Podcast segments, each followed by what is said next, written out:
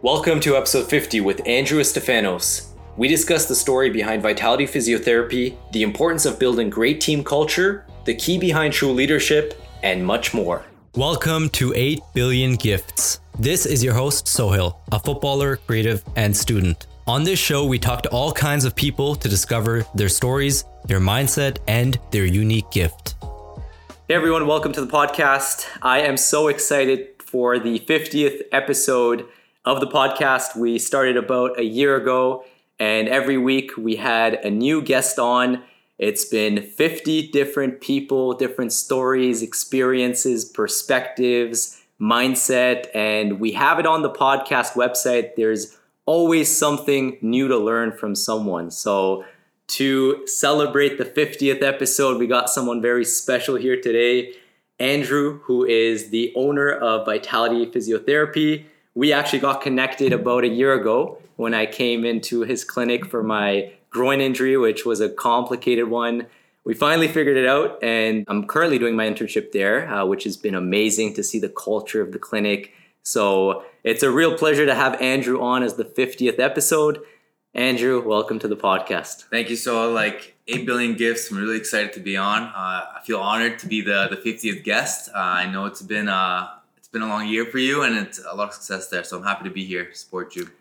So I actually want to congratulate you because you just finally got the third clinic opened up. It's been a long road, started in 2017. Four years later, got third clinic. Obviously, a lot of grind, a lot of struggle. Many people don't see that; they only see the final product. So, Absolutely. how does it feel to have the third clinic open now? Feels good, you know. Like we had it's our second clinic within a pandemic, mm-hmm. so a lot of people thought like things would slow us down. Uh, you just keep pushing, just keep pushing, confident in what you do. Uh, the big thing is having a great team behind you, so you need that team to help push you forward as well. So culture is really what helped us drive to that to where we are now, and we continue to grow, continue to grow our team and focus on who we are and how we're changing the industry, and that continue to allow us to continue rolling with what we do the team is what's made such a positive impact in the industry and what has helped Vitality grow so much, really creating that culture. We're going to talk about that absolutely a lot. But before that, let's get everyone to know about you, Andrew. So give us the introduction. Who is Andrew? Where are you from? And what do you do? All right. My name, Andrew Stefanos. I'm the, the founder of Vitality Physiotherapy. Like Sohail mentioned, founded in 2017. Uh, I was born in Montreal, uh, raised in Ottawa, uh, initially, you know, I was a competitive athlete, played hockey, soccer my entire life. Went to St. Pat's High School, you know, went to there, had a lot of friends from there. I'm really, I know a lot of people in Ottawa now. Uh, next, went to Carleton University. I never really had too much interest in movement and exercise. I actually was mainly focused on biology, so biochemistry. Mm-hmm. Uh, what drove me towards physiotherapy actually was an injury. I actually had a shoulder dislocation injury which I actually had no clue what physiotherapists did, right? And growing up in Ottawa, like I was always an active person. Physiotherapy wasn't big when I was younger. Like people would go, it was really machine based. So when I met the physio that worked on me, he was about my age that I was now. Kind of almost convinced me that that was the place for me. Like it brought my interest in, and I saw him working with a lot of different people, not only athletes, but it drove me to say, okay, maybe this is more of a career pathway for myself rather than my biochemistry because I didn't like working in a lab. Like I really didn't know what I wanted to do in university. I was more at that time hanging out with friends. I didn't really think of my future too much, and uh, that kind of that, that injury was where my life kind of changed. It's funny with with physiotherapists. It's always an injury. I I had a. Uh, Dr. Tom Walters and uh, Dr. Caleb Burgess on too, and yeah they had an injury and when you have that injury that's when you tap into it and you really discover what the field is about and the impact you can make on people's lives. Exactly you're experiencing it right? You see it firsthand you're that person that come in with pain and then they kind of get you back to what you wanted to do and for me was wanting to get back to hockey and playing playoffs and they were able to get me there within a six week period from a dislocated shoulder and i was struggling with it couldn't sleep yeah. couldn't move at school i was trying to play sports i couldn't do anything mm-hmm. with it so firsthand experience was, was huge and it really drove me towards that profession at that point. And I also saw everyone else in the clinic getting better, not only yeah. athletes. So it really drove interest there. So you had the injury. That was a long process. It sparked your interest for physiotherapy. And then what was after that? Did you go to physio school? What was the next move? So at that point, actually, my brother started physiotherapy. and He went out to the UK, so in Glasgow. Mm-hmm. Uh, I was initially still in biochemistry. I was in my third year. I was kind of complaining at that point that I was like, I was over it. I was done with the labs. I was done with organic chemistry, all those courses. so uh, I, at that point, I already experienced physiotherapy with that physio. So I'm like, you know what? I really want to go into this field. I decided to go over to Glasgow and join my brother actually over there. And I went to Glasgow Caledonian University and I actually did it as an undergrad because I had no experience with like anatomy. So I wasn't a kinesiologist, so I had no background in anatomy. Yes, I did train a lot. I was an athlete. I always did my own training, but I had no understanding of it. So I wanted to go through the whole route and really go into depth of what my learning would be and kind of build from there. And so I was actually in Glasgow for five years. Uh, actually, on my last placement, which was nice, I got to work with Kilmarnock FC. So I ended up being a junior physio with them afterwards and then worked in their the National Health Service over there. So I had both mm-hmm. experiences with athletes and also hospital care. So really allowed me to determine what I really wanted to do. Very interesting. So that's that's always an exciting move, going abroad to, to study. And I'm guessing that experience must have been unique. It was unique. It was life changing because in Ottawa, I was like I was hanging out a lot with my friends. You know, like having fun. You're younger. You're not really thinking about the future too much. Uh, going to Glasgow was a total change. Like you're going over there, you know no one right? Your main focus when you're on the plane, you're thinking about, okay, I'm gonna work as hard as I can. I want to be the best physio in my mind, and it could be different for other people, but I already thought of building a clinic. Like I'm like, I want to do something on my own. I just don't know what. And let me gain as much experience as I can and learn from all my supervisors, my mentors, and I'm gonna take that information and try to do something on my own. So I already laid down a low yeah. a goal for myself to achieve, but mm. you know the experiences that I gained over there from working there, from just meeting friends there, you know, which I still have lifelong friends over there. Nice. Um, it, it's been a whole change, a life changing experience, and it allowed me to become a lot more mature. It's always good to have that real life experience where you go and work with that team you mentioned, you really meet the people. And it's nice that you had that goal because once you have a big goal, well, then you begin to know the action steps to hopefully reach that goal. And so I'm wondering, five years in Glasgow, yep. from finishing those five years to starting Vitality Physio, what was that process like? I'm guessing there were a lot of ups and downs. Yeah, absolutely. Like uh, coming back, I had to figure out how I was gonna get my license in Canada. It is equivalent, so it was a bit easier to do, but I still had to study for the exams. And coming from a UK program, there were some things that were a little bit different that I had to adjust to. But coming back, I had to work as a as a kin, kind of like yourself, or a physio assistant had to work in that field for quite a while because it took a while for them to transfer all my information from the university in the UK and bring it over to Canada. So that was actually a year process. So me, who was a physio in the UK and already working, I had to come back and be a physiotherapist assistant. And at that point, actually, a lot of clinics were almost taking advantage of it that I was a physio and using me with my knowledge and my skills, so benefiting off me. And uh, it kind of built like almost some barriers that I didn't want to work for some people and I felt like I was losing skills at that time. But over that time, I was working, I was studying as well. So it was a stressful time, I say, at those days. And I'm sure like a lot of physiotherapist residents who are studying for the exams now could say it is a tough time. Like there's a lot of time you have to work, you have to study and do it all at the same time. So there was challenges there. After doing the first exam, thankfully I passed. Um, so I was able to work as a physio resident. So at that point, I was working in Toronto. I was working in the GTA area. I was jumping around as a physio worked at multiple different clinics, gained a lot of experience at the clinics. But what was frustrating about it all is just I didn't like their models. I I always felt like I was rushed with all my treatments. I didn't feel like I was giving it all to my patients, and I was kind of more managing time. And so every day going into work, instead of trying to find the best solutions for my patients to get their outcomes, I was focusing on how am I going to manage my time to see as many people as I can. So it's almost like a factory, right? So it allowed me to to almost lose my passion that initially developed from my own experience. So from there, I, I still at that time I was studying for my, my practical exam and I was doing that time management. I was super busy with seeing clients. Um, and I actually ended up failing my, my first practical exam.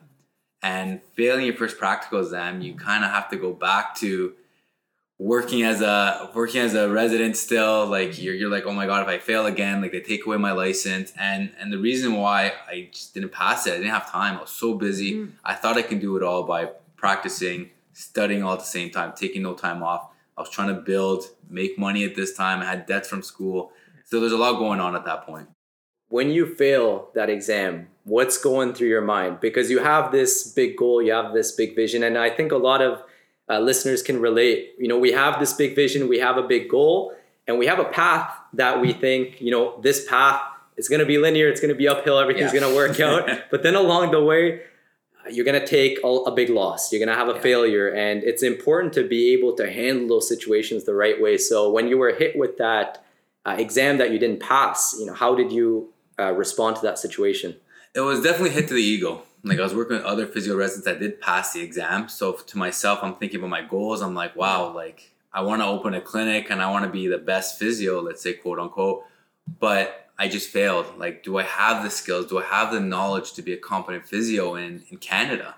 Um, and those things start to go through your head. And like, am I going to achieve that goal? Is that a realistic goal? Or is it something that I'm just dreaming about?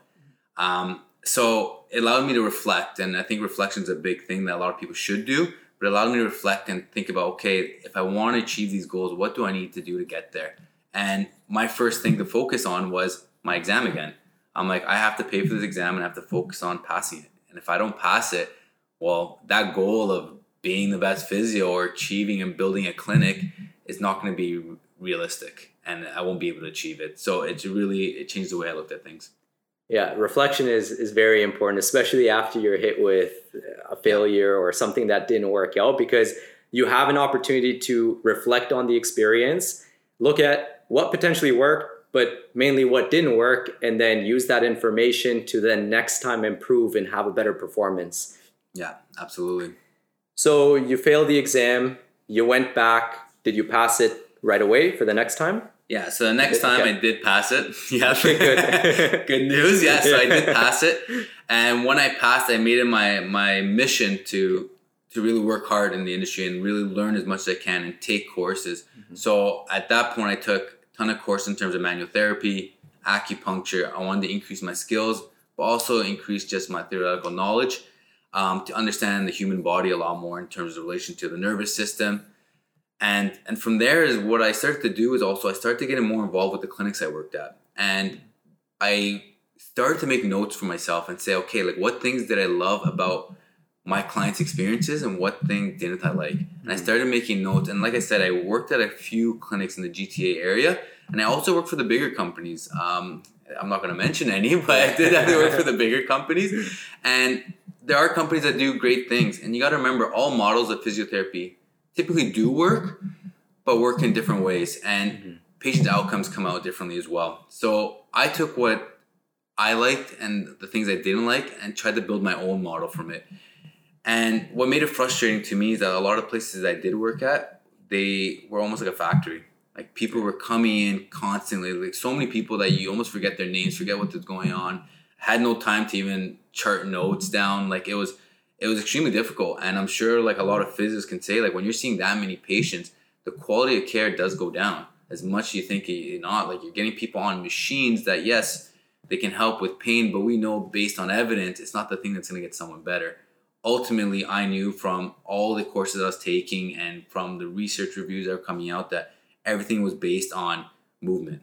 And I'm like, okay, well, if I can incorporate some manual therapy, because we know there are some indications that can help in terms of nervous system move or help people move better and do movement afterwards so they can use those improved movements of flexibility or mobility and gain strength, I knew I could have better outcomes. So I started to take those things, put it together, and build my own model in the background right now as I'm yeah. working as a physio. And I'm like, I'm gonna start this thing. I am gonna build it. I just need a little push to to get me going because you gotta say to go from a clinician to a, a business owner is a leap, right? Yeah. And having that leap of faith sometimes is a little bit difficult. Um, so the next part after that was uh, my brother actually. I was gonna open a clinic up with a with a partner that's related more in Ottawa in in the Burlington actually, and I was gonna open in Burlington, but I'm like, you know what? Like it's far from home. I don't know anyone in Burlington. Like I have some friends in Toronto, but is that gonna help me? And is that gonna take me to where I need to be? So a year later, opportunity came up in Ottawa where uh, actual uh, there's a clinic in a location that left uh, to go to a bigger location, and it was actually my brother helped me drive me to go to that location and kind of start it up. So that's how Vitality all started, and yeah. uh, all that background work kind of came to, to the realization. the rest is history. So 2017, the first Vitality Physiotherapy clinic started. That was a, a big goal, a, a, vision starting to come true. Obviously, you you have plans to scale it and and to really make that impact. You touched on it a little bit about you know the difference between the old clinics you worked at and then now founding Vitality Physiotherapy in terms of like the focus on movement and the focus on manual therapy and truly caring about the patients. But I do want to ask you this question because I think it's an important one and one that you're really passionate about is what makes Vitality Physiotherapy special? What makes it stand out from all the other physiotherapy clinics? Absolutely. I think it's the the elevated experience. I think what people don't realize is how people experience a certain either product or service really changes what their outcome is going to be of it, right? So I like to always think of like Apple or like the Ritz Carlton. The thing that separates them, again, like if you go to the Ritz Carlton, it's not that the rooms are so much more nicer, right? Or they're not because they have beautiful things all over the place. It's actually because of the quality of service they offer you, the type of experience they offer you. And same with Apple. Apple, like their products are very similar to Samsung if you put them side by side. But what what's the difference between Apple and Samsung is that when I go into the Apple store, the way I'm treated allows me to really buy into what they do and buy into their culture. So I really focus on okay, well, I need to focus on giving manual therapy and movement, but also I want to create create a great environment and experience. And by doing that, to create that elevated experience, I need to focus on let's give my patients private rooms. Let's make the place like a beautiful, unique place, not like a medical setting where people feel like they're sick. Mm-hmm. Um, and then giving them time to listen to them, really listen to what they have to say. Because I, I work with a lot of doctors, and a lot of doctors, unfortunately, don't have the time to be able to sit with them and listen to their whole issue. And I'm I'm there, and I'm that person that can sit there and listen, but also figure out okay what are the actual outcomes that we want to achieve with you right? Like what are those goals or what are those emotional goals we want to get to? So creating creating those relationships and giving them that great experience allowed me to really be successful for what I did and and it's kind of showing now and it's mm-hmm. and I believe it's it's thriving off that because we're building a community now and that's what we're trying to do and that's how we're trying to change the and I've had the blessing of being part of the yeah. culture now at Vitality, being part of the team and and helping patients get the pain free and get to them feeling their best self. And yeah. I, I truly notice those things every single time I come into the shift. Not only is Vitality focused on providing the best possible uh, treatment modalities and rehab programs, but also the the experience is so unique from the moment somebody walks in the door you can tell very friendly, very open, welcoming. We truly care about the patients. And one thing that I found interesting in my couple weeks uh, working at Vitality is by truly caring about the patients, their life, and their goal, we find out more information. And by finding out more information, well, then we're actually able to treat them better and, and help them get better to them feeling their 100% again a lot quicker than usual. Absolutely, like uh, you, you kind of nailed on the head there. Like it's really people open up, and there's a lot of background information on why people have injuries and so on, and they like think of stress levels. When we're in that room with them, and if they had a great experience with our client experience specialist off that first phone call, seeing our physios in that private room to be able to open up to them, and then also going with our rehab specialist to be able to go through the exercise and make sure they're moving properly to make sure that we're avoiding pain and avoiding aggravation. That builds a whole experience from the get go. And that really allows us to really focus on them, focus on their injury, but also improve their lifestyle. So we're looking at longevity rather than, okay, you have pain, let's get rid of your pain and then you're good to go. We almost become like a, a lifeline there. We're always there to support them. If there's anything that comes up, they're more likely to reach out to us right away rather than having go down the whole road of like, okay, I'm gonna wait to see this person, I'm gonna go to see that person, I'll come see you in four or five months now we build those relationships with people that we're more likely that if they have an issue, they're free, they feel free to email me or yeah. connect with our team and say, hey, this is going on. Can you help me? And just creating those relationships allows us to be really successful with what their outcomes are. And and they see it and they're and they're happy to come into physio rather than feeling like a chore, like, oh no, I need to go see him again, or I need to see him twice a week. Mm-hmm. It's more like, okay, I know what I need to do to get to where I need to be and, and that's kind of what, where it goes. One thing that makes Vitality very special is the emphasis on movement education. And it goes back to what you were saying about we're not looking for the quick fixes, we're looking to actually educate the client that comes in on how to optimize their movement and live a healthy life in the long term. So, why is movement so important and why is it so emphasized at Vitality Physio? Because uh, really, it's the the evidence is showing that the lack of movement that's causing all these issues. Like mm. we know that people nowadays, especially since like the pandemic, like we're sitting a lot more, we're less active, and people don't realize like over time we've become just more uh, less active, less active. Of course, we have the different populations that are active, and those are different types of injuries. But the majority of the population that's suffering from like lower back pain, neck pain, we know that's due to their work environment or things that they do and the environment they surround themselves in. And just by getting them moving, we can start to see differences not only in their physical health, but in their mental health as well. So it's looking at the whole picture, right? Because again, stress can affect different things, right? It can increase sensitivity in the nervous system. So we're looking at the bigger picture here. And our goal is to create that community of well being and really trying to say, okay, let's help you get better in all aspects, right? And we're here for you. And if there's anything that you may need help with that we can do, let's help refer you to that right person so we can get you the help that you need. I love that. It is such a valuable tool. When you think movement, it sounds so simple, yeah. but it's something that we can do at any given time. And it's something that can be life changing. It really has a huge impact, as you mentioned, not only physical, but also mental. I think this is a really good place to actually touch on a couple practical tools that people can use to increase their level of movement and then also the quality of their movement. So if someone's listening to this right now who wants to increase their movement, what tips do you have for them that they can implement? Absolutely. Like if we're looking at someone who, let's say, works a eight to four from the desk job, let's start with that individual. The biggest thing now, if you're working from home, like we're sitting a lot more, people don't realize like just that change in not getting up in the morning, walking to your car or the bus, going to work, mm-hmm. getting up for meetings, meeting colleagues, all that is actually movement throughout a day. So now that you've taken all that away and you're sitting at a desk for your desk at home for eight hours, you're not getting up for meetings, you're sitting there doing virtual meetings. The only thing maybe you get up for is water. The amount of movement that's changed there is significant, right? And if you count it by a day to day basis or a month or a year, that's a significant amount of change in movement. So just getting up and going for walks, maybe a morning walk, making mm-hmm. routine. Fill yourself up instead of a bottle of water at your desk, fill up a glass of water so you're more likely to get up mm-hmm. more often, right? Just doing small exercises on your lunch break. Like everyone gets 30 to an hour.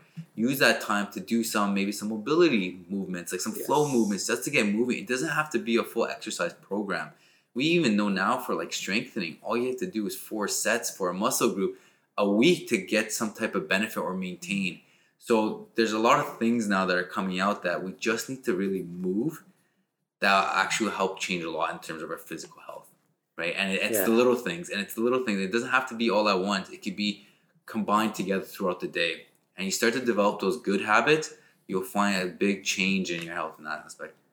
Yeah, you mentioned some great habits. Just to quickly recap, because I'm sure will provide some value for people yeah. listening having some type of a routine. So in the morning, maybe that's going for a morning walk, whatever it is, incorporating some type of movement in the morning. Yep. A glass of water instead of a bottle of water, I think that's a great one because now you need to get up and you need to exactly, get moving, yeah. right? And you said it's the small things. So small movements, a little bit of mobility here and there is going to make a big impact. A couple things that came to my mind um, just on the topic of habits to optimize movement is using your phone as as reminders. So, you know, setting an alarm or even using the reminder app just to put movement in there so that when it ticks off every hour or every half an hour, well, that's your little reminder that you're going to get up and and do movement because instead of always being reactive to the phone, looking at notifications, scrolling through our phone, well, let's use it as as something positive, right? Mm-hmm. And then something else that came to mind is designing your environment for success. So wherever it is you're working, look at you know what's around you. Is it actually setting yourself up to encourage movement? That's something that has helped me a lot is like actually having things around my room that promote movement having a foam roller in sight having some resistance bands having a designated space for movement. Because if your environment isn't encouraging you to move well then you're probably not going to move right Exactly. No, exactly. And honestly, I, I did a presentation with uh, the government actually talking about those things because we are seeing nice. our desks a lot more, and it's it's all about the simple things, putting those things in sight. If you see yeah. it every day, you're more likely to do it. Whereas if you have it in a closet, you're more likely just to forget about it and not even know it's there. So again, it's the easy things. The things that relate a lot to pain are static positions. It puts the most stress onto our, our structures. And if you start to move and you move more often, like I said, you're, you're more likely to have less pain or less stiffness or aching. Yeah. Um, so exactly like you said, it's design yourself, design the environment for Mhm. success. to really simplify things, how often should we be moving? I know it's going to be different for every individual depending on how active they are and you know where they're working. Just to give some some initial guideline, like how often should we be moving? Is it once an hour, once every half an hour, whenever we have breaks? Like they like to say once every 20 minutes, but the reality is it's not reasonable for a lot of people, right? Like if you if you're an act young active individual, absolutely. You can get up every 20, every 30, it's easy. When you're working, I understand there's tasks you have to do and there's no way around it sometimes. But even setting that timer for each hour, everybody has that availability for each hour to get up for five, 10 minutes. Mhm. And I, like I said, it's the little things that make a difference. But if you can create a- that environment, like if you have like a stand-up desk, or you can have to have a stand-up and sit desk, right? So you can alternate between the two. That's considered movement as well. It just changes what this the stress that's going on to those like your lower back, your neck. So again, coming back to all the little things. If you're a younger individual or you're a more athletic individual, I expect you to move a little bit more Yeah. um, depending on what you're training for. So for you, for example, like you should be moving a lot more. You, I know you do your training in the morning. You work on some mobility drills as well. Absolutely, for for your type of environment that you're setting yourself up for, you need to be training a lot more. You need to be moving more, right? Whereas someone who's less active, just to change what they have, you need to just move that little bit, right? Every thirty minutes, every hour, every little bit counts, and that's the important thing. If you don't do it, you're more likely to start to develop issues over time, right? And we want to try and avoid those things. Like I said, the whole goal is longevity, and you Yeah. want to be healthy as we start to age. The aging population, you know, it's it starts to get more difficult. Unfortunately, like there's less like oxygenated blood that's going around the body at those times, right? Yeah. You're gonna develop more stiffness, but what's gonna keep those individuals healthy are the ones that move more often. Very true. One thing that's really helped me throughout the pandemic, and a lot of my friends too, talking with them, is having a sense of social accountability around movement. You know, let's say you and I want to go for an 8 a.m. run. Well, Andrew, if you don't show up, it looks bad on you, you know? Exactly, So you have some type of social accountability, whether it's a yoga class or, you know, it can be something very simple, but Yeah.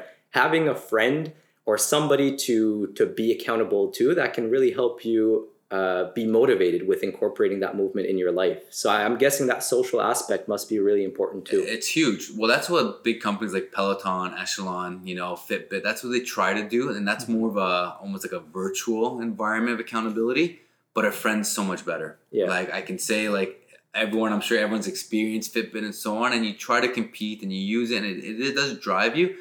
But if you say no one day, no one's gonna hold you accountable there. Whereas if you have that friend that's showing up to your door, you're getting up no matter what, if you feel like it or not. Because the, the hardest days are the days that you feel like you can't do it. And then once you do it, you feel so much better. Yeah. Because you can do it. It's just there's a lot of other things that may f- make you feel like you can't. So yeah, social like accountability is, is huge. It's huge. And like we used to do the running club at Vitality uh, before the pandemic, and the amount of people that come out and run with us, and a lot of the time people didn't want to show up, but Yeah. they knew that if they came, they were more likely to finish that 5, 10K and were more likely to feel better Yeah. afterwards. And they always said, you know what? I felt like I wasn't going to do it today. I was actually going to take a nap and just watch some TV. Mhm. And I'm so glad I did it. And Yeah. it's just that accountability that's really, really important.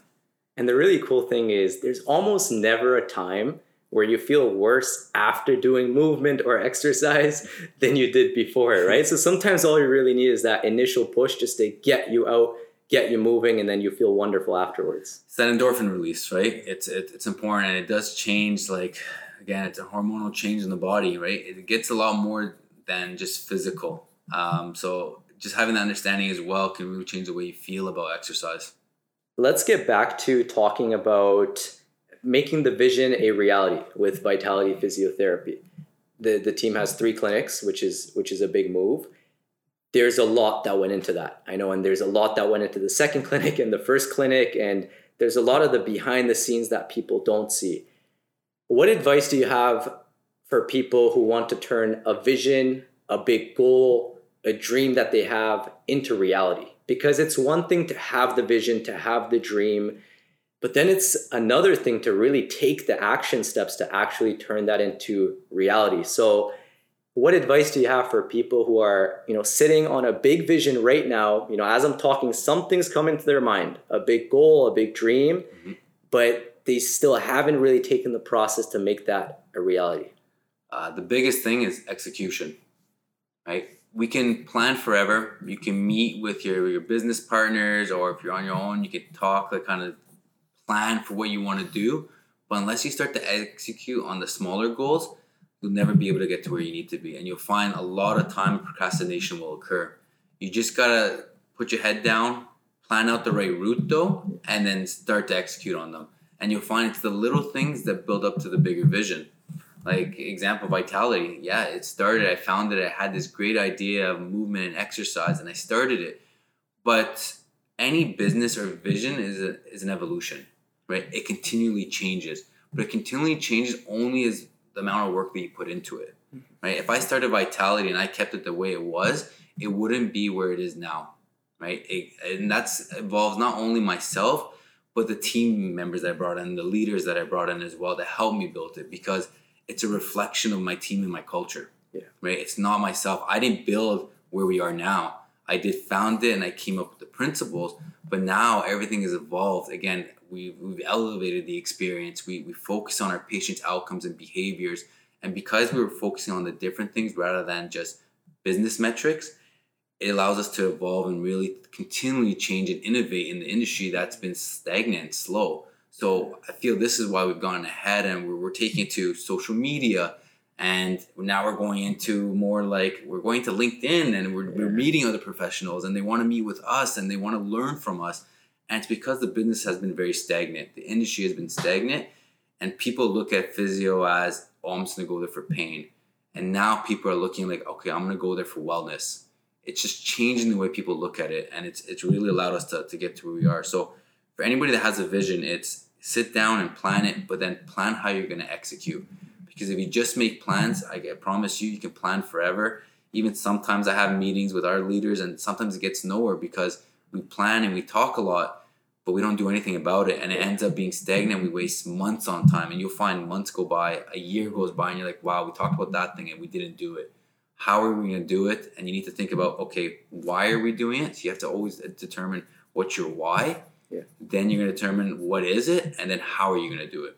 That is the process, and you need to always stick to your values. So for any business or vision, I think the biggest thing is determine your values. Yeah. Because every decision should be made on what your brand values are. Right. And any of my leader brings an idea to me, I look back at our values. Does it fit with what we do? And if it does, then we're going to execute on it. If it doesn't, then we're going to discuss and help build that leader to understand why it wouldn't fit with what we do. A lot of great information there. One key aspect you mentioned that execution is so important.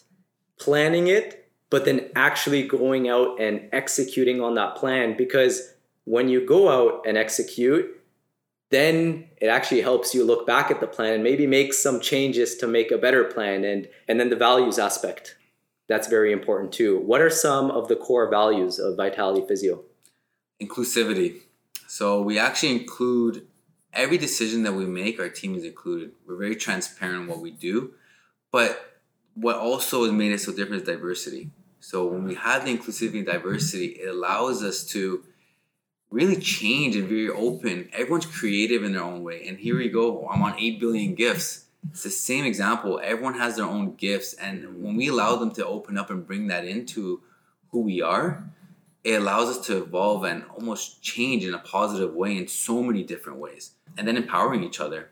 Um, that's one of our greatest values is, again, I've elevated not because of myself, but because of my team. My team has put trust in me to make those right decisions for our company and get us to where we are. And again, they've supported me to help build Vitality on that end because I'm not treating everyone.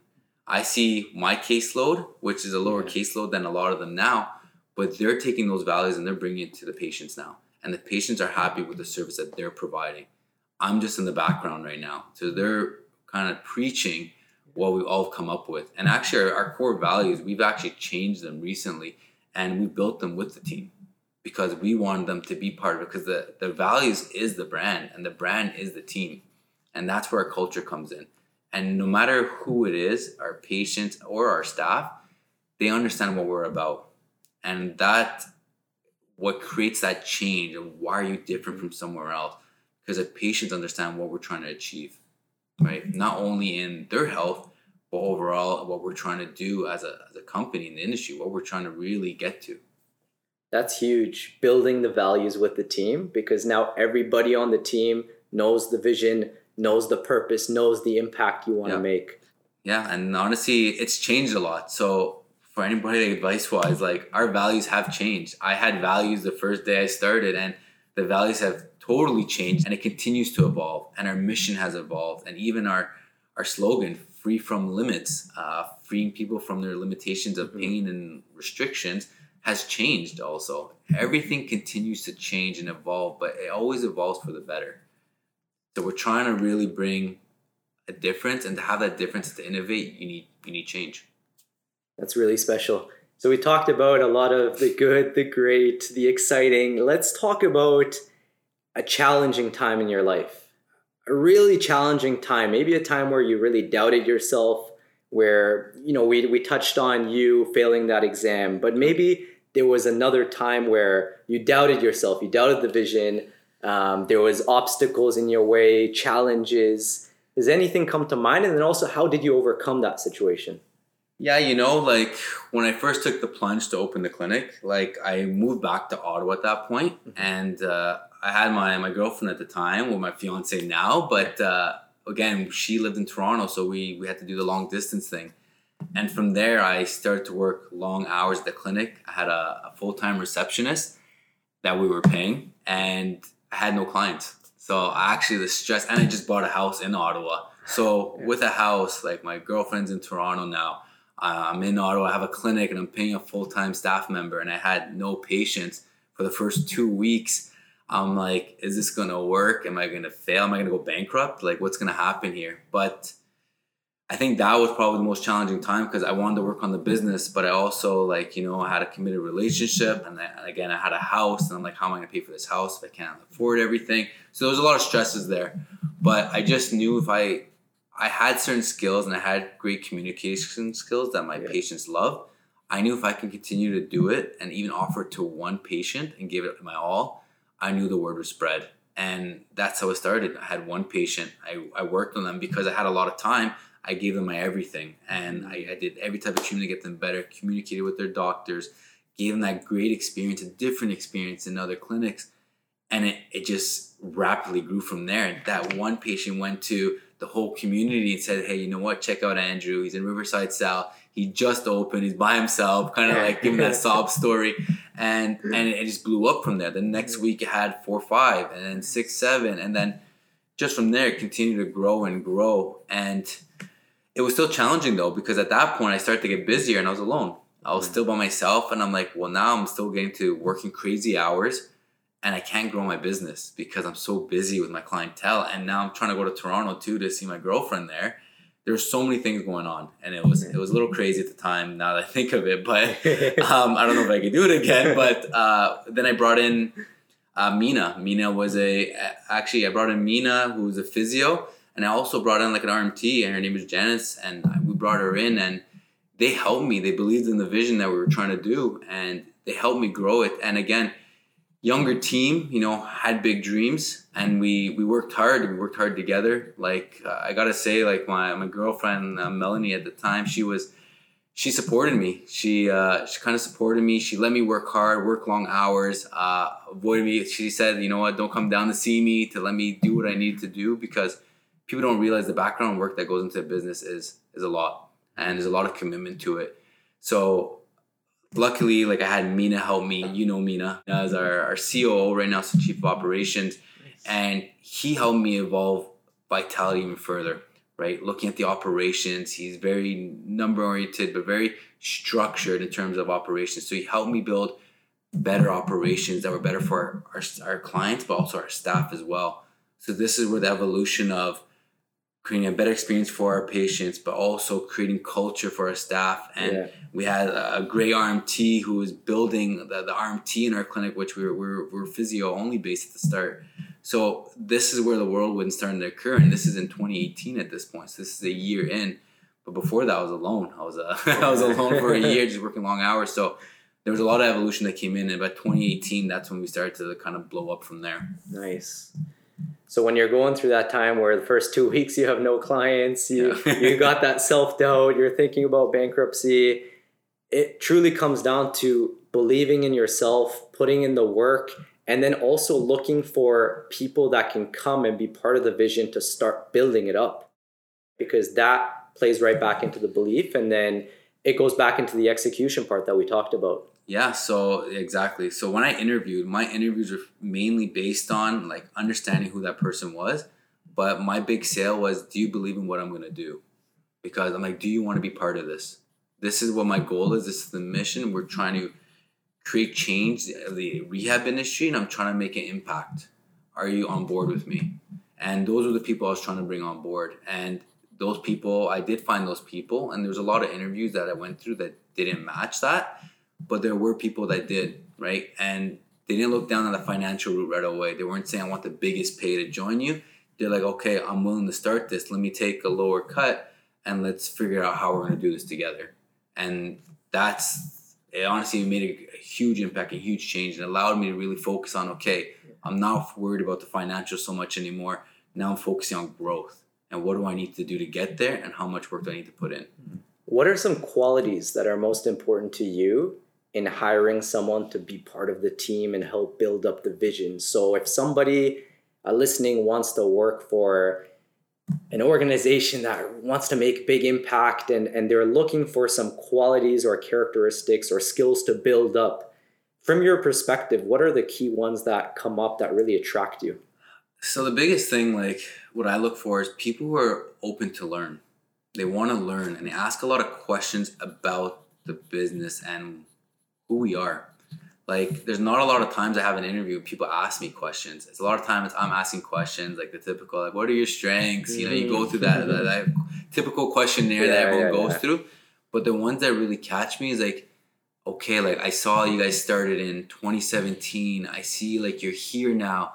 Like, why did you want to be a physio? Why did you want to open a business? And you know, I don't get a lot of opportunities to talk about myself, but when I do, it gives me that empowerment. I'm like, oh wow, great, you're interested. Like that's awesome. Let me talk to you about how I started, and let's Mhm. see if you, you kind of jive with that. Like, do we are we vibing right now? Like, Yeah, yeah. I like my meetings and my interviews to be a conversation Mhm. because I'm trying to understand what are your five year goals and can I get you there? Because my goal is to create leaders, and especially the start, I need to build leaders. I'm not looking to just fill a spot for a physio or a massage. I want people who are willing to create change with me and really want to do what's best for their patients. And to do that are people who are interested in growing. And I'm willing to teach you everything I've learned to help you grow, but also help us grow together. You started off by saying someone who's open to learning. I love that because if you're open to learning, then you're always open to new perspectives and new ideas and new ways of doing things, just like Vitality did, that will eventually go on to make a big impact. So, that openness to take on uh, perspectives, to want to learn from someone who's done it is Yeah. such a crucial aspect. You tied it into leadership, which I would love to talk about you have and are continuing to lead a great team at Vitality, and I think you have leaders on your team as well, right? It's a community of leaders. I'm wondering, what does it mean to you to be a great leader? To be a great leader you need to you need to learn how to listen. You need to listen to mm-hmm. your team and be very open. And when i lead i don't manage. Like i'm not looking at telling people what to do. I always try to guide them on making the best decision again reflecting back on our values. So when they make a decision i don't say no or i don't say yes. I just ask them like what do you think? Do you think that fits with what we do? I, I get them to reflect a little bit because our goal is to give everyone the power to make those decisions. And yes, I have leaders in place. Like uh, I have a client experience manager. I have clinic directors at each clinic. We have a COO, CFO. We have our culture officer. We we have all these different roles, but we give them the power to lead with those roles because we trust that they're going to do the right thing based on our business or our, our, our company's values. But it's a it's a big responsibility, and it's a lot to give someone that power, right? Like at the start, to be honest, it was hard for me to give away anything. Like when Mina came on board, you know, he asked for a lot, and uh, it's hard to give away like your baby. You know, it's like how do I, how do I give power? How do I say yes to an idea that maybe I don't think is right, or maybe it is right? I'm just unsure because I was starting a business. I didn't really know everything. I don't know the ins and outs. So how do I? How am I open to these kind of things? And it had to change the way I was, and allowed me to change on my own allowed me to understand that look a lot of people do have great ideas and can build on your vision. It's not only your vision it's a team's vision. And having different inputs can actually help you again talking about that chart like continue to help you go in an upward trend. And it was tough at first but uh, we definitely got there. But leaders are people like again listening to people is the biggest thing. Um, like mentoring uh, continuously mm-hmm. mentor um, and then the next thing is books. Uh, I've done a lot of books, you know, uh, audio books. There's so much information you can get from books. To be honest, I built a lot of the business in terms of its operational status on books. Funny enough, um, so it's it's it's fascinating the the information that's out there and the, the lack of we just don't go looking for information. We always want things given to us. Like we, we try to search on Google. Like I have a lot of business owners that message me like, how did you do this? How did you do that? And it's like, look, I didn't come up with these ideas. There's multi-billion dollar businesses that are CEOs that are doing this on a daily. And these guys are writing books actually of how they got there too. It's like we need to everyone's learning and I'm constantly learning, but the only way to continue moving forward is to con- consistently learn right? And I, I continuously learn even from my staff. I always ask for feedback, like, how am I doing? How can I support you more? And they give me that feedback to allow me to grow because then I'm gonna go back, reflect, and see what I did right and what I did wrong. And then I'm gonna create the change on my end as well. I had a leadership coach on the podcast a couple months ago, and one thing he was mentioning about leadership is it's really important to build a high level of psychological safety around the team and I heard you talking about that, that idea that your team members truly feel safe to communicate new ideas, to present new ideas, even if it is slightly different than than what is done. And having that psychological safety, I think is so important because if it's not there, well, then your team members are always going to be a little bit scared to present new ideas. And then you're only always going to get a fraction of their creativity and their capabilities, right? So if you open up the door and create a welcoming environment where there's a high level of psychological safety, well, now you're getting all the ideas. Now you're getting the full potential of that person. And then you can analyze it and play around with it and see how it can impact and grow the vision. Yeah, absolutely, absolutely right. Like I think of our business like uh, like a Formula One race car, right? The only way to win the race is determined by everybody that's part of it, from the people, the engineers that built the car, to the people that change the tires when they go into the pit stop, to the driver, to the people that fill the gas. That whole team and the guys analyzing the background, that whole team works together to win that race. And that's the only way we can get there. There's no one else that will actually get you there. It doesn't matter how good the driver is let's say one of the team members working on that race car is having an off week, an off month. They're not doing their part. How do you approach that situation to try and get them back on track? Constant communication. Like I typically and all our leaders typically don't leave things to get to a point where they feel like insecure, they feel like things are going on, or there's mental health things going on. We try to address them right away. And we address them in a it doesn't seem like if I set up a meeting with someone, they're scared of the meeting. They actually know, okay, if there's a meeting, he's most likely going to try to look at things to help me, right? And again, it's, and you gotta remember if someone says like not performing or not doing something right or they're unsure about something, a lot of the time it's just fear, fear to ask questions, right? It's fear to know, or they're really they're just unsure that those things are occurring.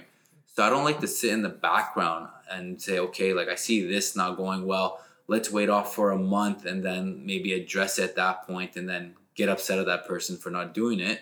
It's more like okay i see something. Let's let's set up a meeting you know let's talk about it. Tell me what things are going well. Like what things can i support you with? And then we work on it together. And then we're touching base constantly. And what allows us too is that we have a, a messaging system. We use slack actually. So people are free to communicate with myself. Even if i'm the ceo of the company they can communicate with me at any time mm-hmm. If they have any issues. right? Because we want to try and create a, a safe and friendly environment in our culture. Like we want to have everyone feel free to feel safe, right? And the only way to do that is by open communication. So we open the doors to everything, either be just communicating with an issue at work, will it be mental health, whatever it is, you're open to communicate with us, and we're gonna try to find the best thing to help you. That constant communication is huge because, like you said, it also prevents from a situation getting way sidetracked. Like Yeah. you're always, whether it's daily, whether it's weekly, you're always checking in, making sure all the moving parts are are working well together Yeah. before something sidetracks way too much. Yeah, it's it gets tougher, of course, when you have a bigger team. Um, but that's what the purpose of the leaders are, right? Mhm. So having leaders in different areas allow that constant communication. Whereas Mhm. if it was just myself and I was trying to manage everything, when you have 34 employees, it's it's extremely difficult to know what's going on. Like I'm not on the ground mm-hmm. to, to always be listening to everything. So I have my leaders who are constantly doing these meetings and meeting with everyone to to understand what's going on at all times in all clinics actually and it allows us to address those issues as a team Okay, here's more of a fun one. So 34 employees, you're in the meeting room, it's Monday morning, you Yeah. walk in, motivation is low, energy is low. You're stepping in as the one who is starting the meeting as the leader. What does Andrew do to motivate the team?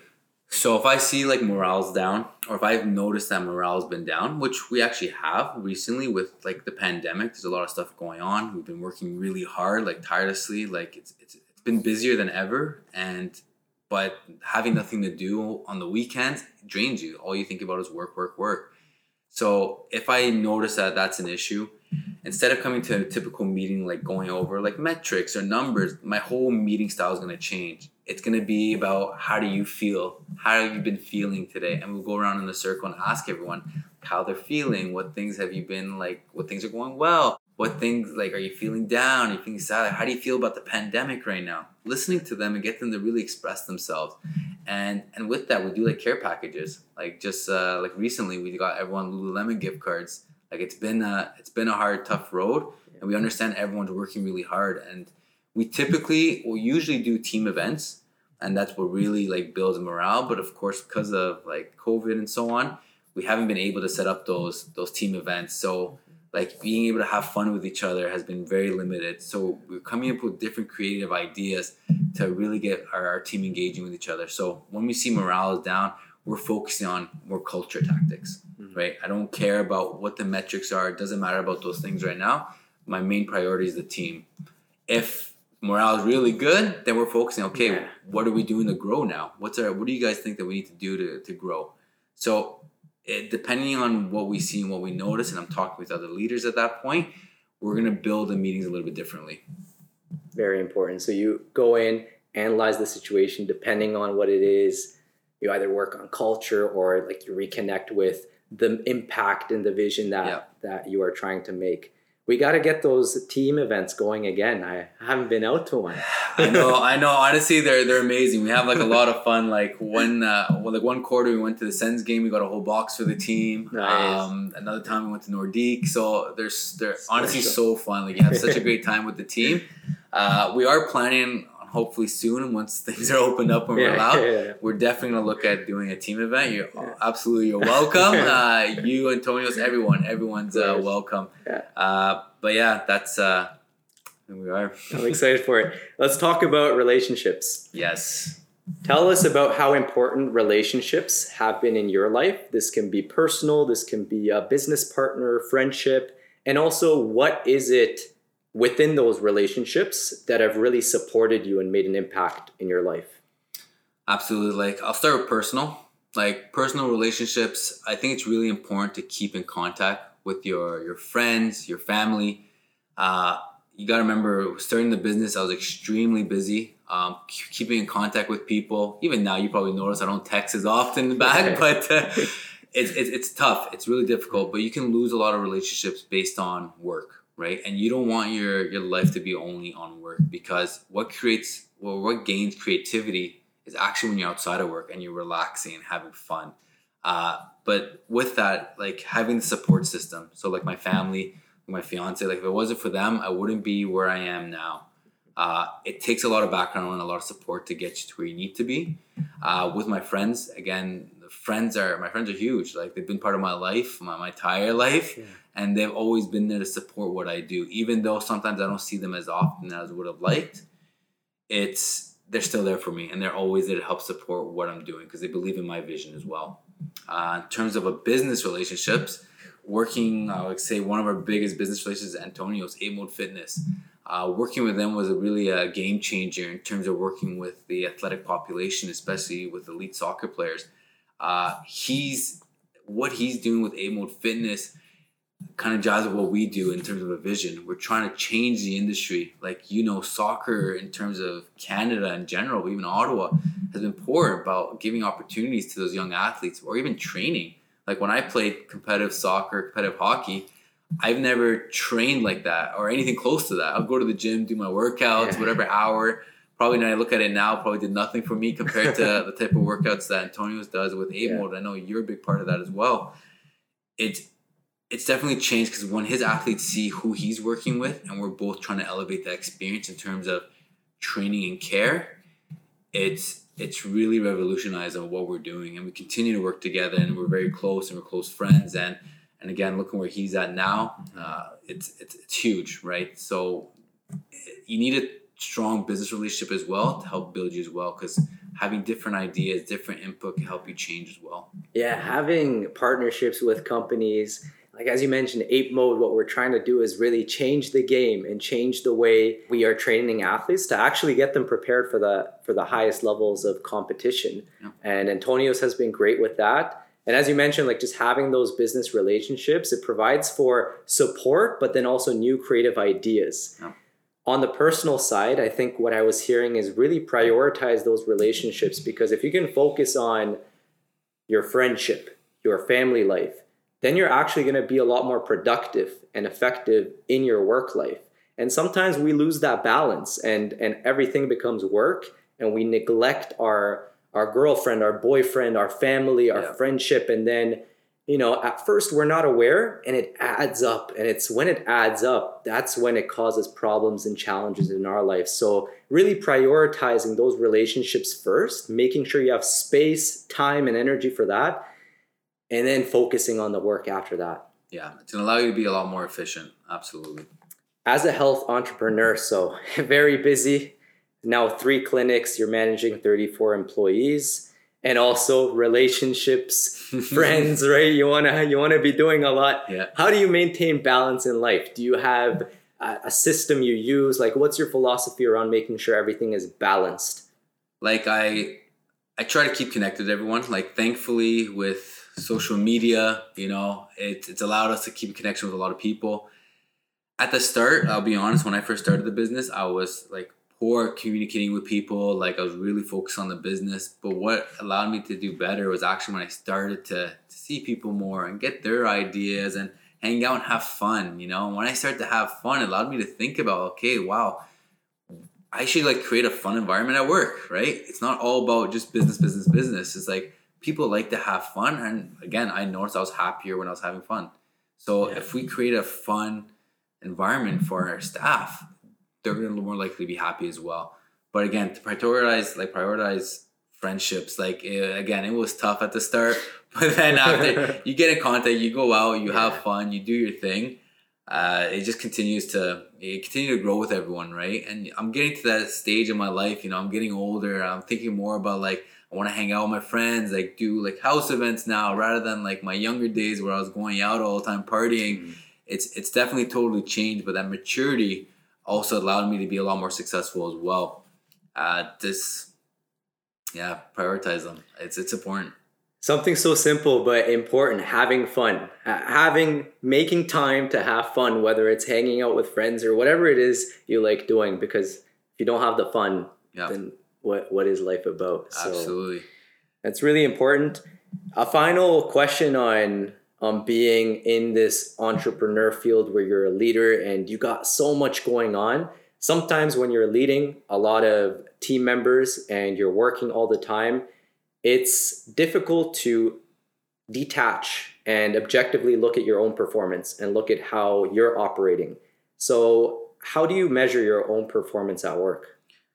Uh, I'm constantly evaluating. Like as a leader, I know I have to I have to show the staff that look, I'm still here, I'm still part of it, I'm still performing on my side. Because to lead, you have to be there for them, right? They're following your lead. That's what mm-hmm. what a leader is, right? But to have that, I have to constantly be present. I have to show that I'm there. I have to perform as well. I have to be able to refer my patients on to others. I have to have great uh, reviews, let's say, from my patients. So they're still seeing that I'm living my values as well. And I'm not just, hey, you guys do it for me. I'm going to sit in the background and just kind of, let's say, celebrate the wins yeah. based on you. We're celebrating the wins as a team, and I'm purely still part of that, right? So in terms of measuring my performance, I use other leaders to measure my performance right? So we have our CEO. Mina's going to measure my performance at, like you know, I'm at Riverside, how I'm doing at the Riverside location. We all critique each other because we don't want to lose touch with what we're trying to achieve, right? Once you get to a leader, it's very easy to focus on the business side of things and forget about why you started in the first place. If you're only doing for a financial gain, you're not really creating, uh, say, a, a brand, and you don't really have a vision or a value. You're just doing it for money, right? What I'm trying to do is create a brand and we're trying to impact the industry. And to do that, I have to be there for my team to perform as well. And if I'm not doing that, how would a physio looking at, say, my schedule, and if I'm dead and I see nobody and I can't really get people to achieve their outcomes, are we are we even doing what we first started out to do? Right. So I work really hard to make sure that like I'm on my game at all times. Yeah but to do that, again, talking about like that time away, like I have to take that time sometimes to go away, reflect, re energize, and get back into it and kind of grind it out, right? They got to remember I'm there to support the team at all times. Mm-hmm. And to do that, I have to be there 100% physically and mentally. Something you said I love is use other leaders to measure your performance. Thinking about in the last few years, in the last i want to say year or so now i've, I've started to surround myself with uh, friends and people who have a very similar vision yeah. and set the intention for them to evaluate how i'm doing and, and to have conversations and to challenge ourselves on our performance and how we're doing and i find that to be such a useful thing because if we never have somebody else looking at us from the outside in we're always going to be missing something like there's only so much we can see in within our own perspective. Yeah. there's always going to be something that somebody else can pick up. So the more of those people you have around you well now you have some unique information that you can use to build on and improve yourself. Yeah uh, you're absolutely right. Like you have to have friends that you can talk to about your business mm-hmm. right? And you can talk to and say like yeah, this is what we're doing this is what we're going to because you want to be have friends that are pretty much thinking the same way as you. Because some other people, it may sound like you're bragging, like you're just talking about yourself, you're trying to hype yourself up, right? But to your real friends and the real people supporting you, they're just gonna say, okay, what's the next step? Like, what they want to listen to you and they want to maybe give advice. Like, yeah, maybe that is a good thing to do. Mm-hmm. Maybe not, because again, you're so stuck in your business, you don't see it from all sides. And again, if I'm focused on a client aspect, my friends are my clients as well right? They have a perfect perspective of what I'm trying to offer. So their input is just as important as any of my leaders as well. So I take that and I, I put it all together, right? And you got to surround yourself, like you said, with those with those type of friends because they're there to build you, but you're also there to build them. Like I give advice to some of my friends regarding their businesses. I'm not part of their industry, but I look at it from the outside point of view. And to have those conversations like it's rewarding and you feel like you can go into such deep chat with those kind of yeah. friends right? And you really talk about growth. And ultimately yeah. it doesn't mean growth like uh, just financially it's just personally as well and professionally. Like it allows you to grow in so many different ways. All aspects of life and you know they're real friends when you have the conversations and they're also they also tap into something you might not be doing right. It's not always support it's not always you know, yeah. we're motivating you, yeah. everything's going well. No, they're very objective with you because they truly want you to succeed. Yeah. So to do that, they tap into that side of, hey, here's something you could have done that day that that could have used improvement.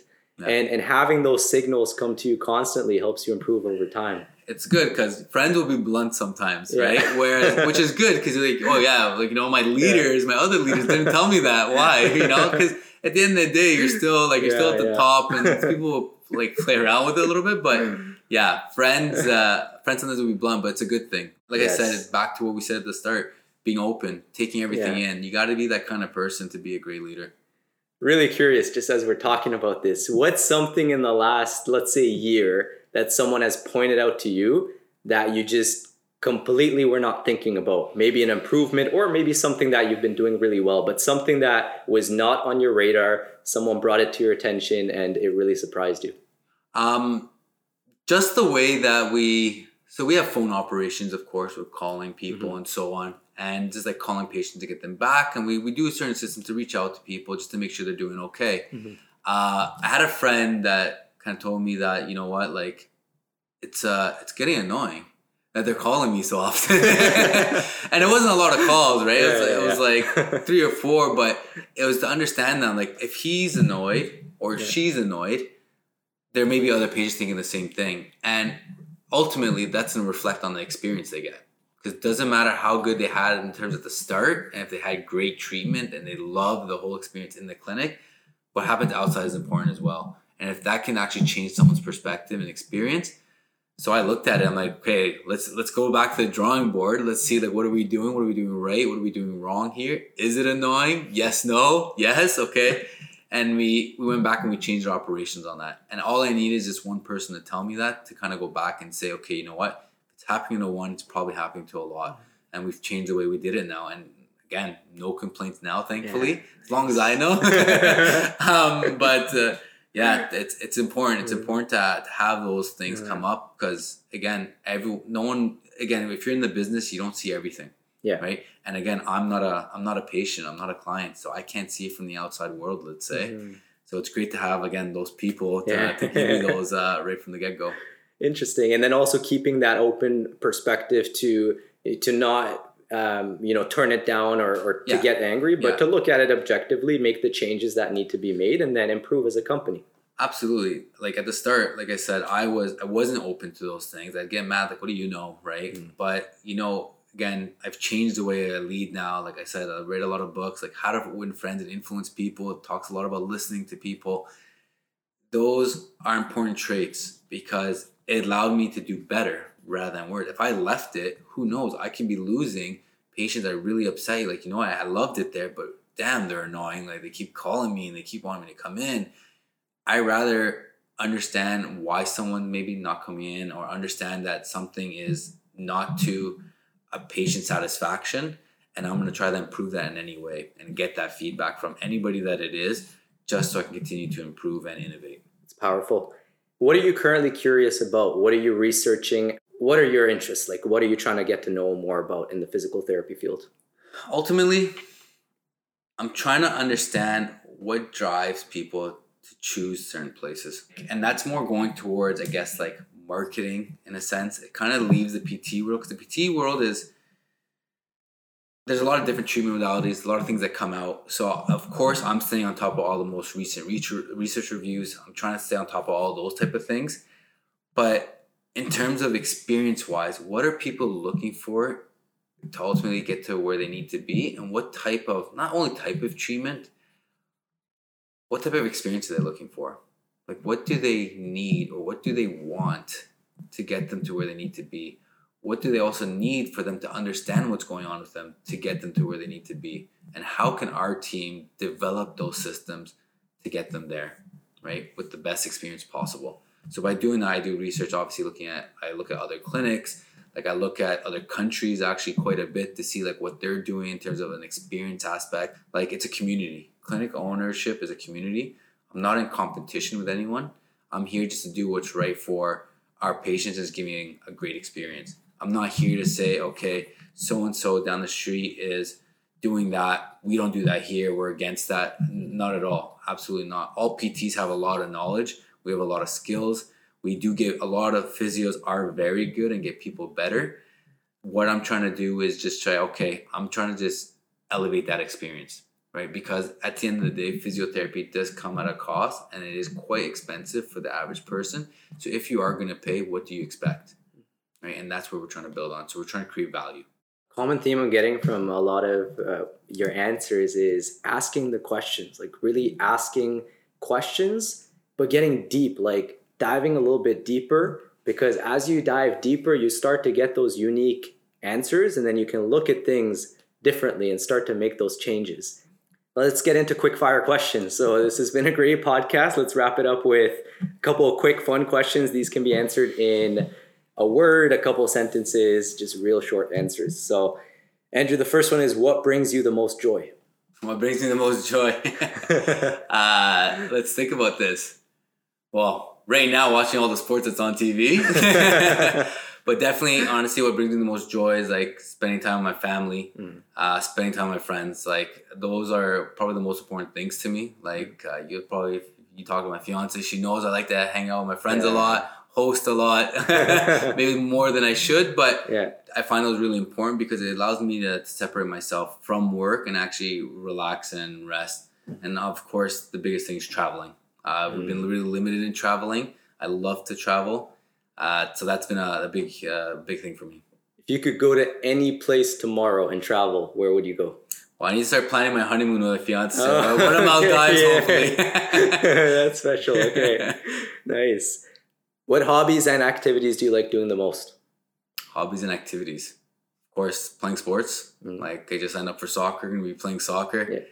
Uh, what I actually love to do, like weird enough to say that I love working on the business in the background. Like I love improving things. Like um, I'm always on my laptop, and not from a bad way. Like I just genuinely enjoy doing things to make them better, yeah. and I've become almost slightly addicted to it, but in a good way because I know how to separate myself from work when I need to. But when I'm in the zone and I'm doing what I need to do, like I love it. Like uh, I love the grind, and I've always been like that, and I'll probably always continue to be like that, no matter where I am in my career.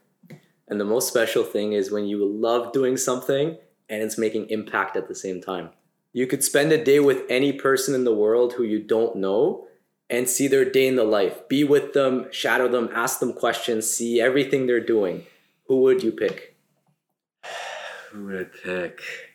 Um, Elon Musk. He's a creative genius. He's just so knowledgeable. Everything he touches pretty much turns into gold. That's true. But just just the way he comes about everything. Yeah. Uh, like I listened to his podcast actually with uh, what's his name? Um, Joe Joe, Joe Rogan. Rogan. Yeah. But it's just the way he thinks about things, the yeah. way the perspective he looks at, and the way he can lead so many different industries and still have the like I say the built-in grind to continue to do more. And what he's always trying to do is create an impact. So I love what he does. I believe in what he does, and uh, yeah, Elon Musk would be my guy. What is one of your bigger bucket list items that you want to achieve in your life? I would love to skydive at one point.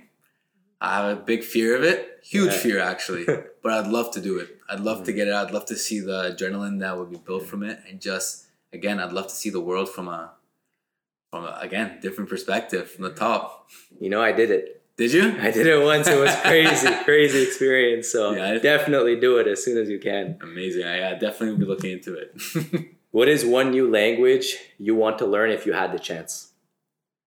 Spanish. Do you know any of it? No. Nothing Ah, una cerveza, por favor. yeah, but I'd love to speak Spanish. You know, it's a common language around the world. Yeah, yeah. I think it'd be very useful. Mm-hmm. Uh, I just love it to be honest. Like I love the music too. So beautiful. Uh, with yeah. the what is a skill you currently have that you wish you had ten years ago? Leadership, mm. but uh, not only leadership, just the way. I wish I did a lot more when I was younger in terms of what I'm doing now. Like I wish I took the time to work on myself, not physically because I worked out a lot, but just in terms of like reading books. Like I wish I read a lot more books. I wasn't that kind in school to ever read any books at all. But now that I know the power of them, I wish I could go back in time and read all the books. Like research a lot more things. I feel like I could have been maybe five years ahead. But at the same time, when I do reflect on this stuff, it's like, well, if I did those things, I probably wouldn't be where I am now. So I believe everything does happen for a reason but I just wish I was a little bit more proactive in that sense because I did like again I lived my life, I had a lot of fun, uh, and again it, it, may have built who I am now, but at the same time I could have been maybe better, maybe worse. Eh, I'll never know, but the reality is I know I probably could have done a little bit more.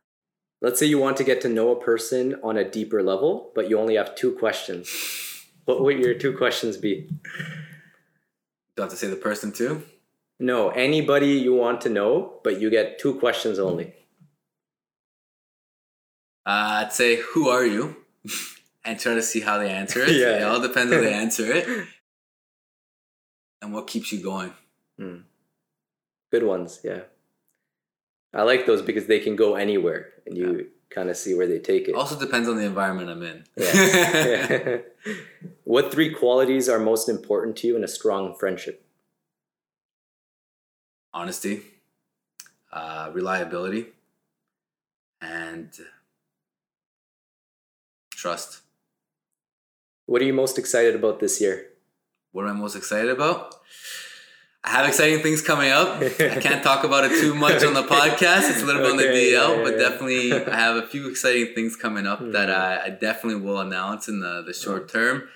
Um, but definitely, I honestly every year that goes by, I continue to grow. Mhm. I'm excited year by year. One big thing I'm excited for, I'm getting married in September, so that's one huge thing to achieve. On a business perspective, like I said, those things are a little bit on the DL right now. Well, let us know where we can connect with you, Andrew, to find out about all those exciting things coming up. Absolutely. Go always check out like at Vitality Physio on Instagram. Check out our Facebook. Uh, you can also follow me on Instagram at Life of AI. Mostly it's all business things, but you can check out my Yeah, yeah, personal yeah. life a little bit. Uh, and that's that's really it. And uh, our website, vitalitypt.ca. We'll put the Vitality Instagram website in the description. Make sure to check it out. If you're in the local area, Ottawa area, come in the clinic if you need some service. Um, and Andrew, thank you so much for coming on the podcast. I actually love for you to leave us off with a final message. Uh, this is the 50th episode, so uh, a special occasion, just a final message from you talking about anything you want. Honestly, everyone, like if you have a vision and you believe in something, like work at it. Don't feel like there's barriers. You just gotta really write everything down, put it down on paper, and like I said, execute. Execute. You can really achieve anything you put your mind to. Just keep working at it and keep pushing. Beautiful message, Andrew. Thank you so much for coming on the podcast. Thank you so much. Uh, I enjoyed it. Thank you for listening to this week's episode of the 8 Billion Gifts podcast. Check out the links in the description if you are looking to get connected with this week's guest. This is a great platform to expand your network, connect with people who come on, and to learn something new at the same time. Stay tuned for next week's episode featuring a new story and mindset. In the meantime, keep learning, keep growing, and have an amazing day.